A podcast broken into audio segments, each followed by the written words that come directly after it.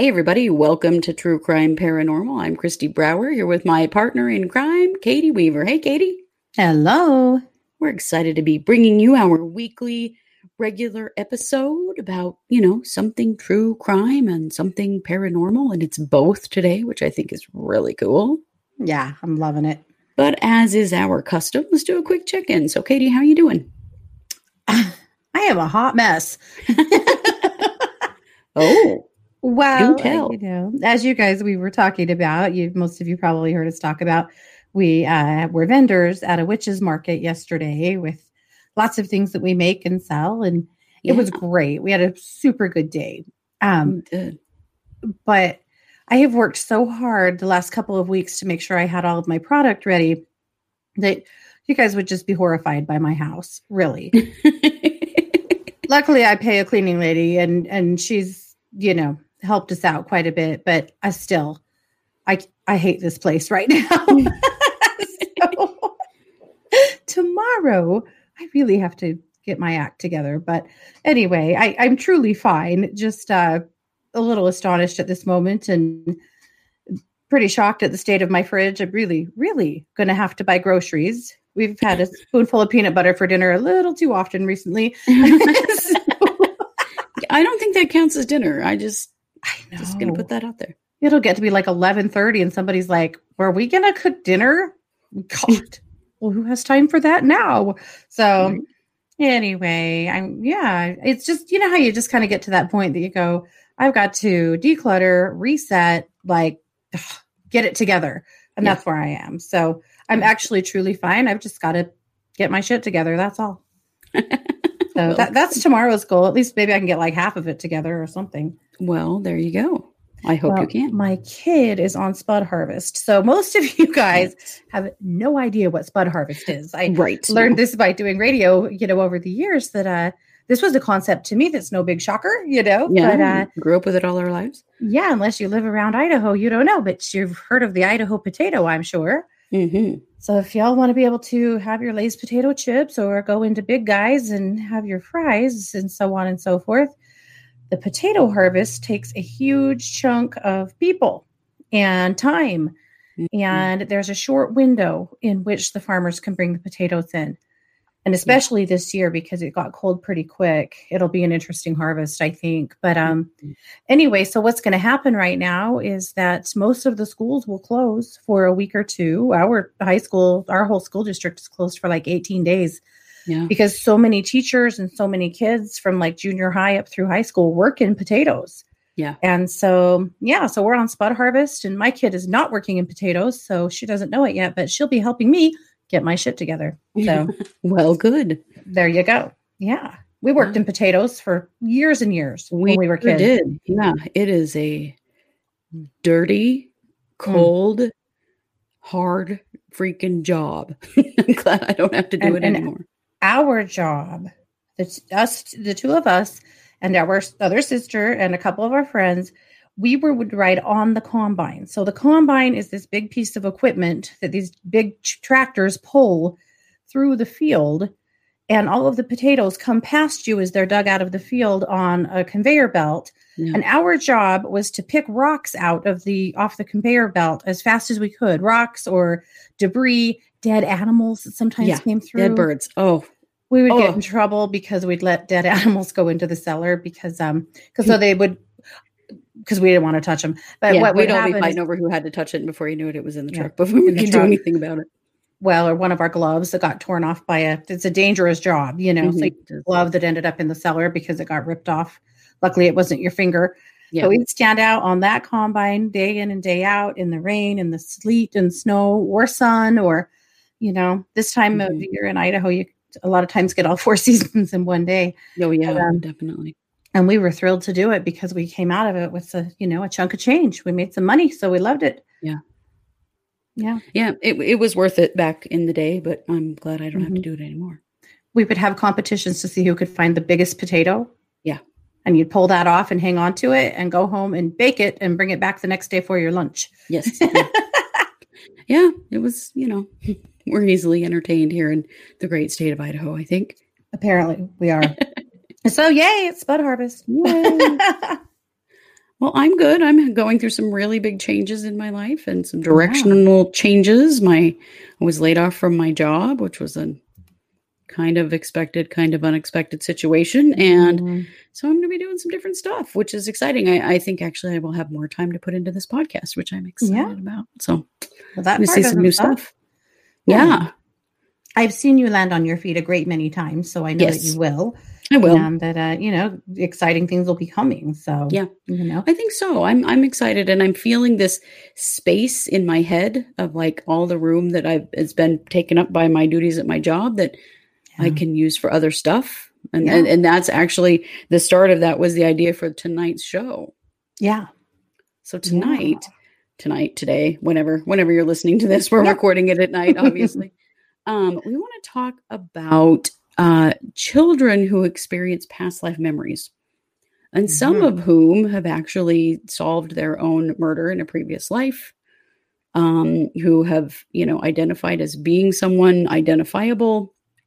I just think it's very interesting this concept of you know maybe this isn't the only life we live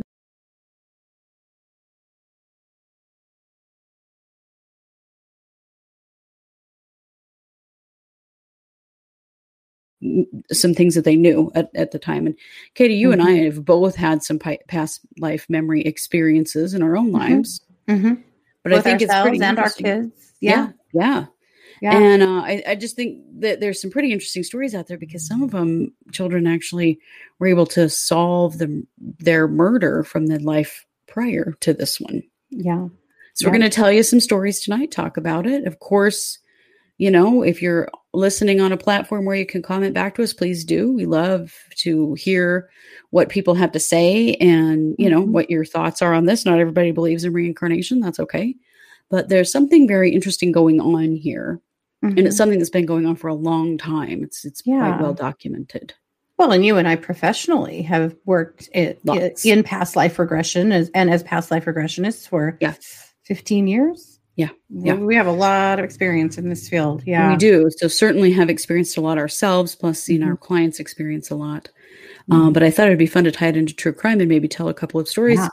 out there that uh, about children who actually solved their own murders from their prior Yes. life. So I'm going to tell you the first one. This is a really famous one. This is about a little boy, a little Israeli child who lived near near Syria. And uh, this story was told to a man named um, Dr. Eli Lasch. And Eli Lasch was a physician in Israel who did a lot of research about past lives and children's past lives, past life experiences. So he investigated a case where this young boy, and they, they don't use any names, but this little boy who was about three um, started reporting that he remembered a previous life in which he was murdered by being hit in the head with an axe. Mhm. And he did actually have a red birthmark on his head that may have indicated where he had been hit with the axe. Now, the, his parents were Druza, and um, the Druza people believe in reincarnation. So this was not Mhm. um, a surprising thing for him, you know, growing up. But even at three, I mean, he was really little to have Yeah. these things, to have these kinds of memories. Oh, yeah. Um, but there were some his his family and some of the elders in their village decided that they were going to try to figure out if this story was true after he started talking about it and telling it and so he said that he lived in a different village from the village that they lived in so they Mhm. started taking him around to neighboring villages to see if he recognized any place in the third village that they went to um he he knew that place he identified the names of several people from his past lifetime there who lived there in that village and he also knew the first and last name of himself in that uh, incarnation and the first and last name of the man who murdered him Yeah. who was a person who was still living in this community Mhm. So um the, Who had the been his next door neighbor, right? yeah yeah his next door neighbor Yeah. so the man that he claimed to be had been missing for four years Yeah. and it would just was kind of assumed that he'd been killed, but they nobody really knew. But you know, you got to remember this is kind of on the border between Israel and Syria, and uh, Mhm. uh, you know, people were often disappeared in that place. Mhm. Um, so they go through the village, and so the the boy is able to point out the house where he used to live. He gives his name. It gives all this information that that people in the community can can verify, but they have no idea how this three old three year old child knows any of this. Mhm. So people in the village kind of start gathering, trying to figure out what's going on here. And the boy walks right up to this man and calls him by his name. Mhm. And the man did say that, yes, that in fact was his name. And, and so the little boy says to this man, I used to be your neighbor. We had a fight and you killed me with an axe. And Dr. Lasch, who was there at the time, said that the man's face became white as a sheet. And then the three year old said, I even know where you buried my body. Mhm. And so then he led a group of people, including the man that he had accused, to this pile of sto- stones out in a field. And he said, He buried my body under the stones. And then he buried the axe over there. So they Mhm. dug it up, and sure enough, there's a skeleton of a man there. And the, he has dam- damage in the skull that looks like an axe wound. Mhm. I mean, it's crazy. Yeah. So at this point, um, the the neighbor admits that yes, he did kill that man. He committed the crime. Mhm. Um, then they did because I mean, how could he not in this situation? It's just Yeah. crazy. So he admits it, and then they go to where the boy says the murder weapon was buried, and they go and they find it. It was exactly where it was buried.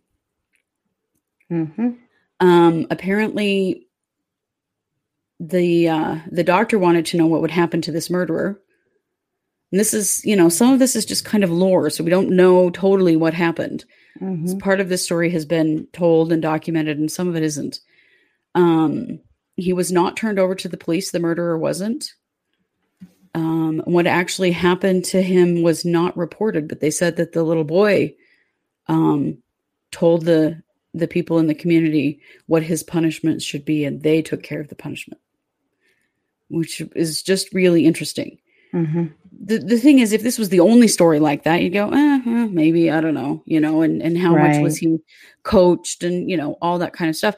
But it's not even close to the only Oh. story out there. There are tons more. Right.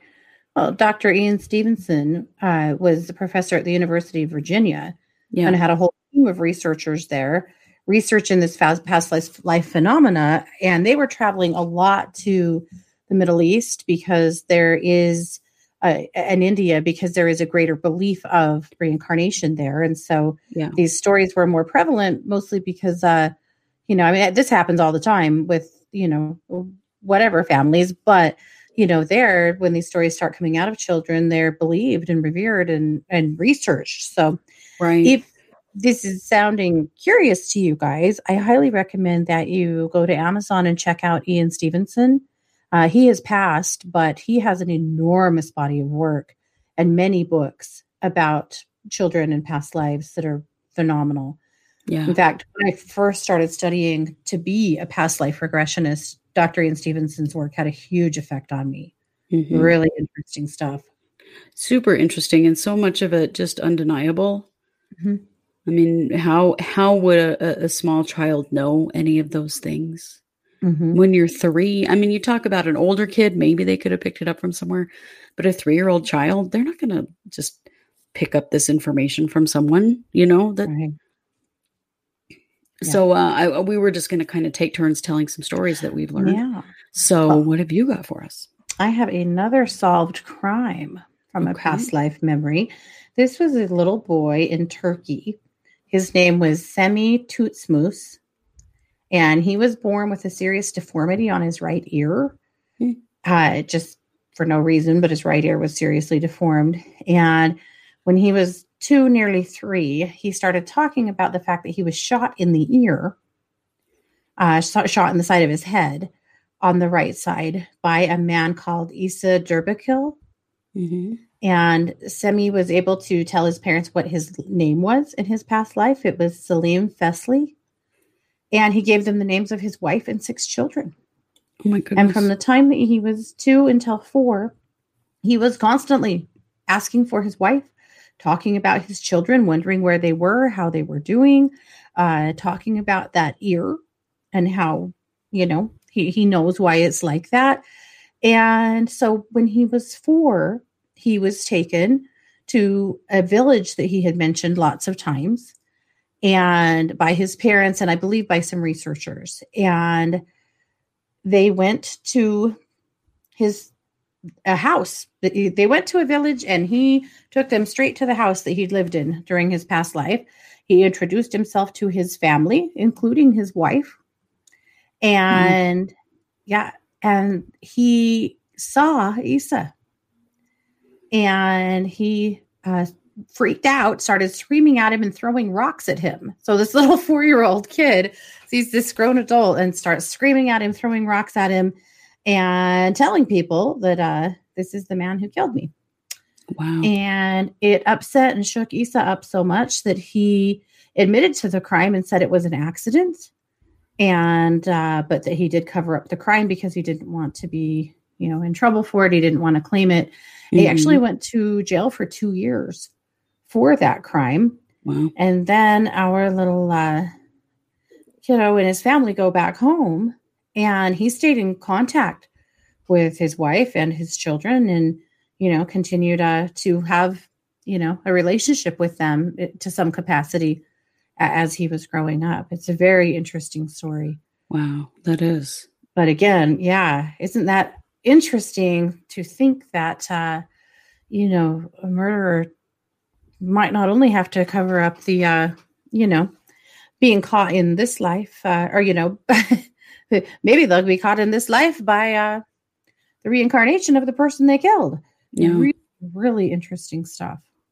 Yeah, very. Just something to think about a little bit about, you know, maybe things aren't as cut and dried and black and white and mm-hmm. time and you know maybe things aren't as aren't as um sure as we think they are yeah. Very interesting. Yeah. Well, there are so many stories, um, mm-hmm. but this one I think is really interesting. I've read the, about this kid before. So, this uh, child was born in Seattle, and he knew um, at two that he was the fourth reincarnation of the original Tibetan Lama, which is, you know, Lama is a Tibetan word for guru, uh, Dezhung Rinpoche the first. So he was the third, the fourth reincarnation of that original Lama. So um, there had been a lot of signs around this child's birth, and of course that's that's a belief in Tibetan Buddhism that the lamas do come back repeatedly. Mm-hmm. And um, uh, Den- Denzin Rinpoche the third had told his acolytes in 1987, which is the year that he died, was that he would be reborn in Seattle.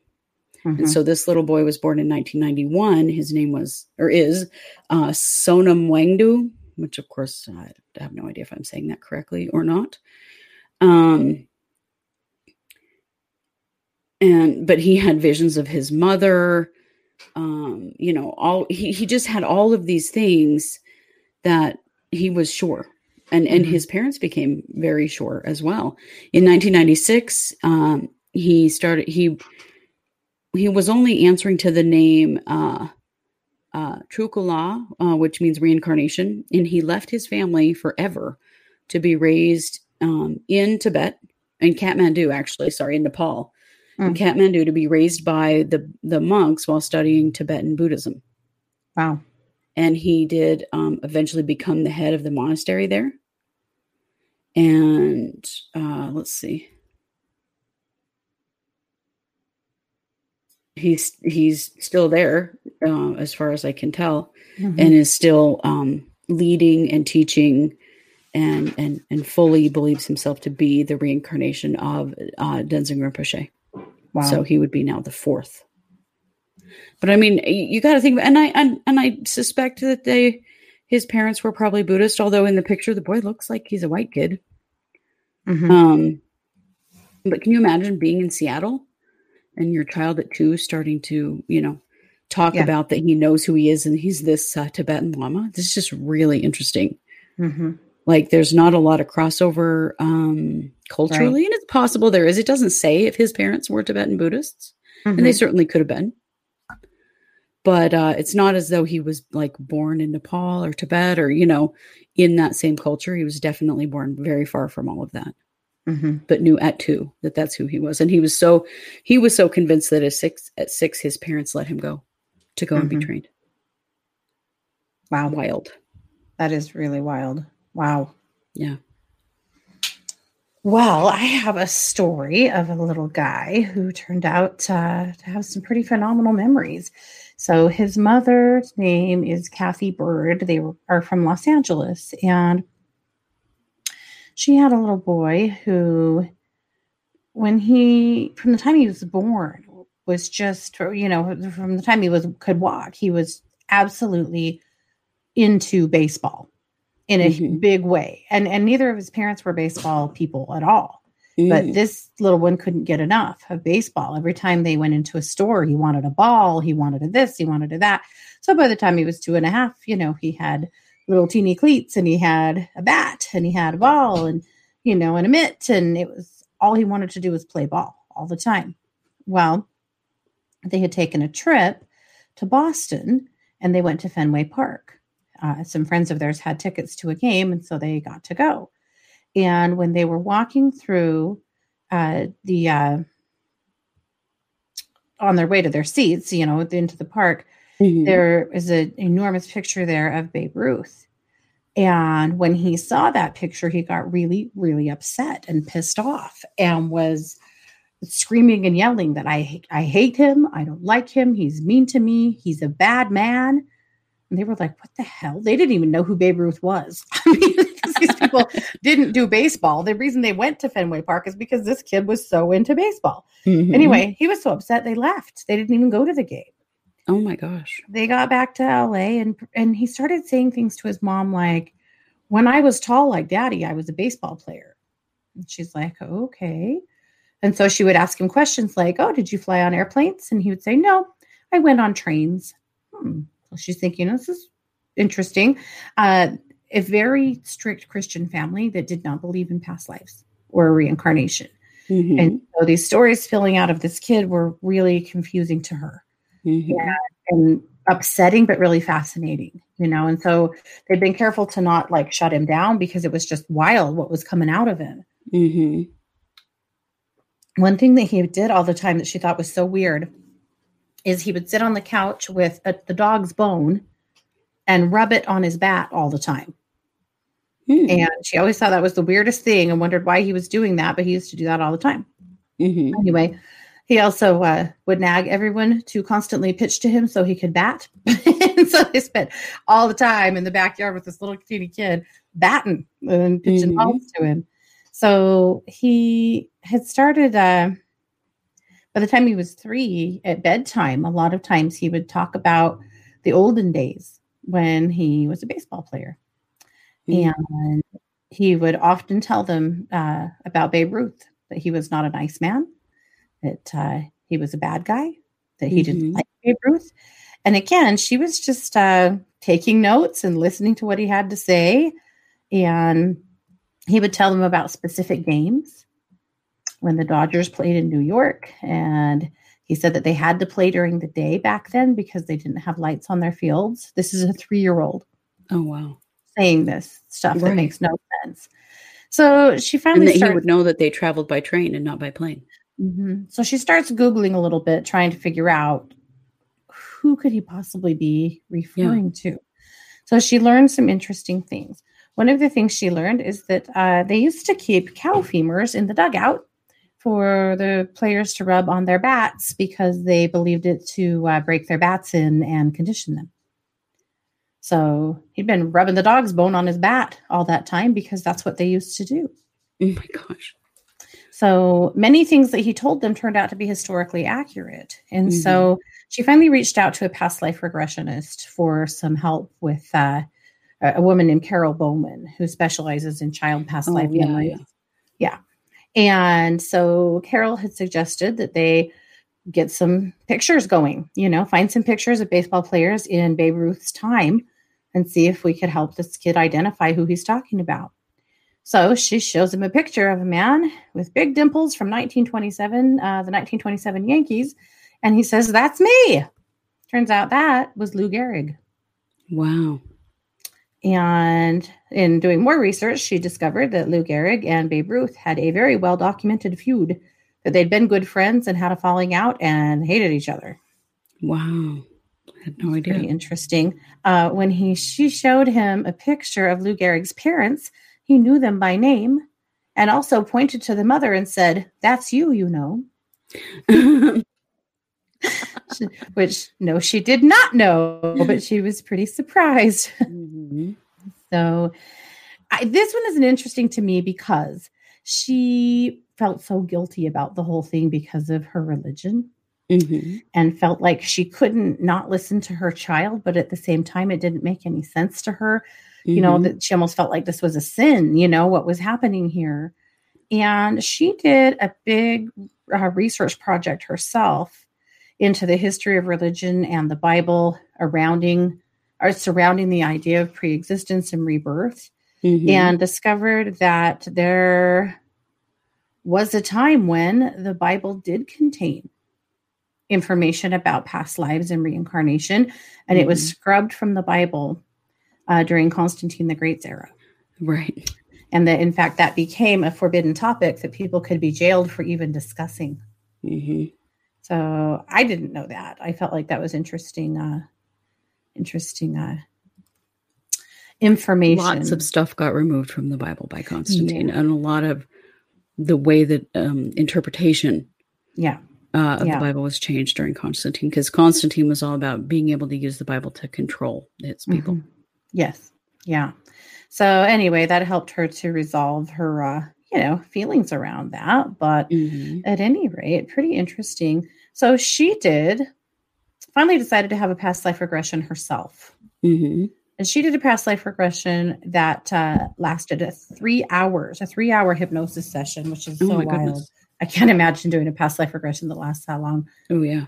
I can't imagine how tired you would be. But at any rate, in listening to the tapes, she spoke in the first person as Lou Gehrig's mother, Christina. Oh my gosh. And she described many scenes from her life and situations from her life that true, proved to be historically accurate. So, at any rate, she and her son obviously came back together mm-hmm. as mother and son again. Pretty interesting. Very interesting. Wow. So, one of the stories she told was about a specific piece of jewelry and that she had wanted to give that piece of jewelry to a family member after she died. And she was able to find that family through the National Baseball Hall of Fame through their documentation. Oh, wow. And when she contacted them, she found out that they did indeed inherit that piece of jewelry. It was something she'd been worried about that maybe they didn't receive it, but as it turned out, they did. But uh, that was one uh, piece of like evidence that really shocked people because uh, very few people would have actually known about that, you know, sure. that, that piece of jewelry. Anyway, I mean, they'd, their family had had that piece of jewelry for 60 years. She'd been dead for 60 years when she had this past life regression. Christina wow. Gehrig had had been dead for 60 years. Yeah. Anyway, it's just a very uh, interesting story. Mm-hmm. And I, I personally have no doubt. If you're interested in that story, it is, there's a book called The Boy Who Knew Too Much by Cathy Byrd mm-hmm. that uh, you could check out if you're interested in getting more info on that story. But I just love that one. I thought that was a really sweet one. And yeah. loved that uh, maybe Lou Gehrig gets a second chance to, you know, not have ALS this time. Yeah. Um, yeah, no kidding. Yeah, had a little more time to do what he wants to do. Mm-hmm. Wow. Wow. Amazing yeah. to know those kinds of things. I mean, you just can't deny that a little boy would not know any of that. child like that would not know. Yeah. Well, I have another interesting one. Uh, Vladimir Levinsky, who must have changed his name, but he was originally born as David Seacombe in England in the 1930s, was born with an innate gift for playing the piano. And he actually just taught himself to be a concert pianist, which um, he did not take lessons. He actually refused to take lessons and said, I have no time for them. I have a technique of my own Can you imagine being a child teaching yourself to play the piano and I don't need lessons? Mm-hmm. It was like he was remembering. Mm-hmm.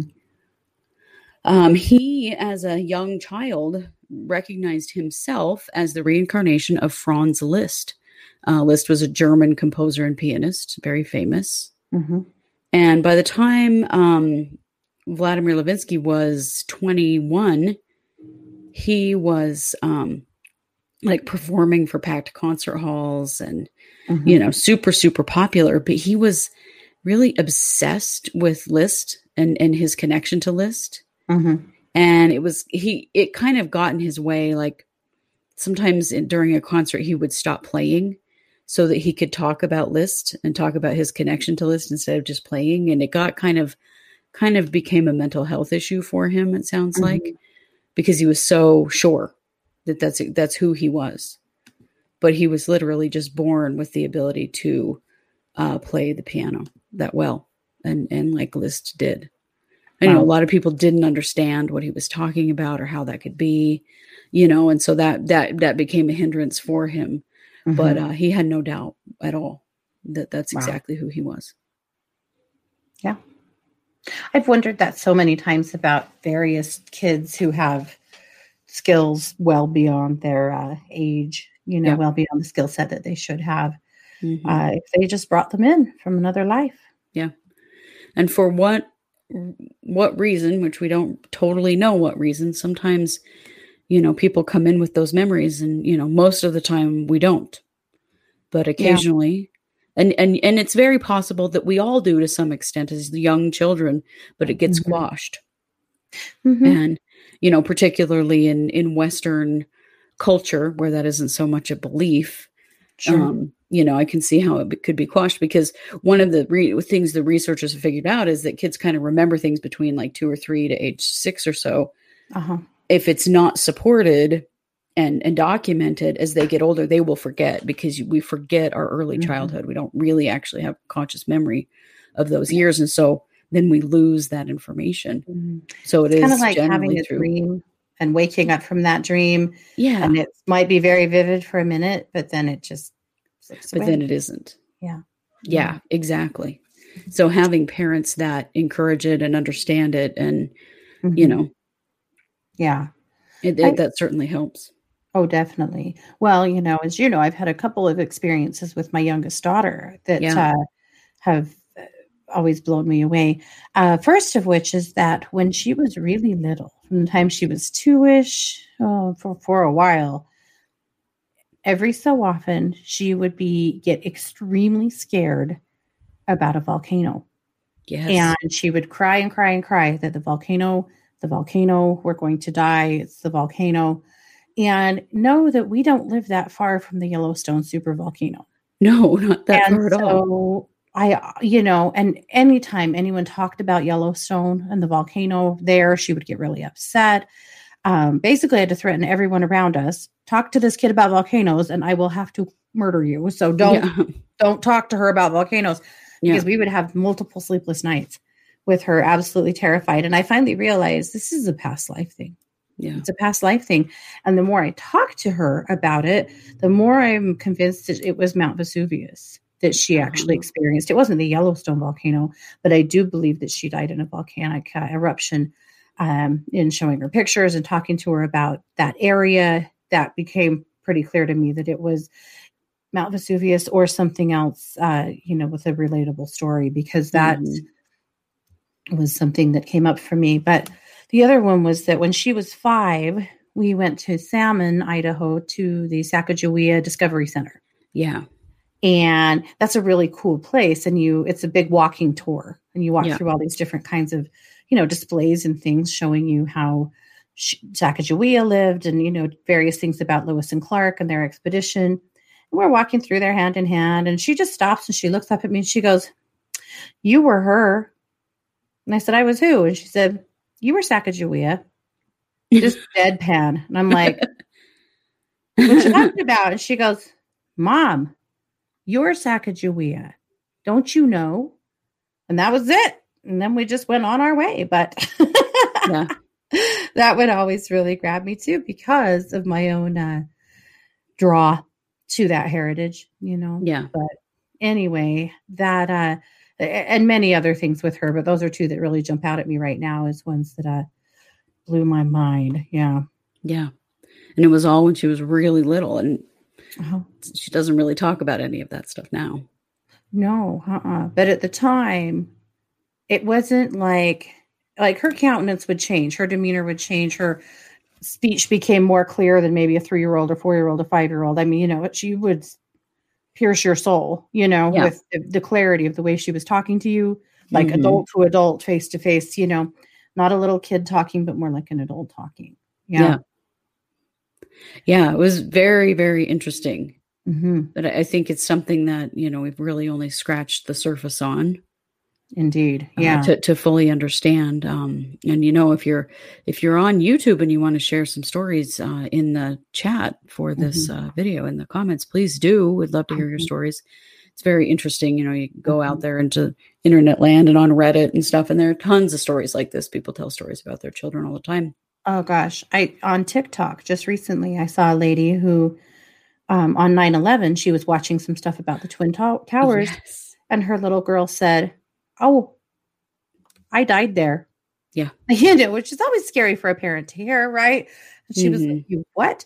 Anyway, she told her a very detailed story about how she was in one of the hallways and things got very dark and people were crying and jumping out windows. And this little girl couldn't have possibly known any of this, you know no. Telling her all of these things. She told her what her name was, what her job was, the name of her boyfriend, the name of their dog. And this mom is actively right now searching for that family, you know, Yeah. to, to verify this story. But this little one just deadpan explained all of this stuff to her mom, just totally out of the blue, Yeah. when they saw some things on TV about the Twin Towers that must have, you know, Mhm. piqued her memory in some way. Must have, yeah. Really interesting. And there's, you know, like you said, we've mentioned several of the researchers. There are a lot of books out there where they've gone out and, you know, verified some of these stories and actually found people, found graves, mm-hmm. you know, names, witnesses, that kind of thing that that it's mm-hmm. out there. And, you know, I mean, of course there are the skeptics and people who don't believe it, but it's Sure. the when you read the body of of evidence, the body of work that's been done by some of these researchers, it's it's hard to deny. Pretty compelling stuff. It is, yeah. Mhm. And of course, you should be skeptical. We should always, it, Right. Skepticism is healthy, you know, Mhm. and, and no one should ever just believe everything just because someone else said it or just because it's on the internet, you know. Right. But yeah, it's a, it's a very interesting topic, and the uh, the topic of children, you know, solving their own murders or adults solving their own murders. Uh, it- it's happened more than a couple times. It's happened quite a bit. So anyway, very it's very interesting that you would have that because often with these past life memories one of the one of the most vivid memories they have is how they died that they can Yeah. tell you exactly how they died Mhm. and, and so because of that they you know at sometimes have been able to go back and actually solve their own murder which is i mean that is true crime paranormal on steroids right. There it is. Mic drop. Yep. yeah most definitely but i'm curious to Yeah. hear if you have stories of your own please share those over in in youtube on this video we'd love to hear about it Yeah. just love it so we have so much fun stuff coming up for you guys we have our Mhm. cemetery tour coming up the second weekend in october we're going to be doing some live streams and telling some stories and going to some really cool uh, cemeteries and showing you some really interesting graves and headstones and stuff Yeah. We're excited about that. And always, if you love what we do and want to support us, you can do that by going over to Patreon and finding True Crime Paranormal over there. If you become a Mhm. patron, you get some free extra content with us. So we do some extra shows every month that only our patrons get to see. Yeah. We love to share that with you. Of course, we do have a Facebook fan page and a uh, discussion group, and they are both called True Crime Paranormal as well Uh-huh. come find us over there if you want to talk to us. We love case recommendations, particularly unsolved cases, because that's what we normally do. Mhm. Uh, but please feel free to share and communicate with us. We we love hearing from all of you. We Mhm. we had a really fun experience this weekend where we met a listener um, who has been, uh, well, I think she's actually a, a viewer of our show on YouTube, Mhm. and she lived in Florida, and she recently moved to the town where Katie lives. And we were at this Yeah. witches market and she came right up to us and she knew exactly who she was, who we were. And she introduced Yeah. herself and she said, I just moved here from Florida and I watch your show and I love you guys. It was just it was a cool experience. I got to tell you. Super fun. We had quite a few people that came to our booth that I listened to us. Our kids couldn't believe it. Yeah. You know, because we're just dorky old moms, right? Right. Yeah. my, my daughter was like, a lot of people here know you. And I'm like, well, duh. Yeah. it's true. that was really fun. Yeah, and you know, many of you in in our comments have said that you love our show and we um we deserve more subscribers. So you know how you can help us with that is to share our show. Yeah. So share on social media, pass a link pass a link on to a friend, some if you know somebody that you think would like what we do, please Mhm. share it. Yes, please. We Well, appreciate that. It helps much. us and you know, Yeah. the more subscribers we have, the the more we will keep doing what we can do. Absolutely. And of course, we'll be back here on Wednesday night for a live stream. We'll update you on any cases that have an update. There's a small update in the Ballo case. Um, there's whisperings that there's some big things coming in the Ballo case, but yeah. uh, so we'll they're see. just whisperings for now. We don't know a lot, but we know that there's some movement happening. So we're excited to see where that goes. And uh, of course, you know, as soon as we know, you'll know. But we'll keep an eye on all of our other uh, cases as well. And you never know if there's not much movement, maybe we'll just bring you a new case. you never know. we don't know what Wednesday way. night's going to bring, but you know, we'll figure it out when we get there. Yes, we will. All right. Well, thanks for joining us. We really appreciate it. We are True Crime Paranormal, and uh, this has been a show about reincarnation in children. So we appreciate you being here and hope that you uh, take good care of yourselves and stay safe. Yeah. Thanks, guys. Take care.